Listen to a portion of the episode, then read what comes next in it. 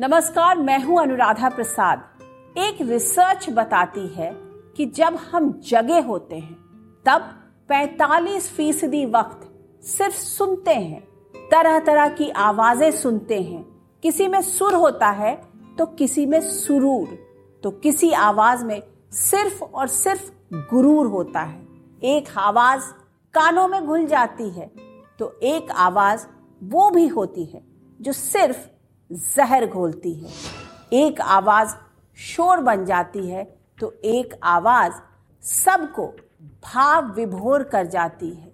एक आवाज़ शांति का पाठ पढ़ाती है तो एक आवाज़ क्रांति की पहचान बन जाती है।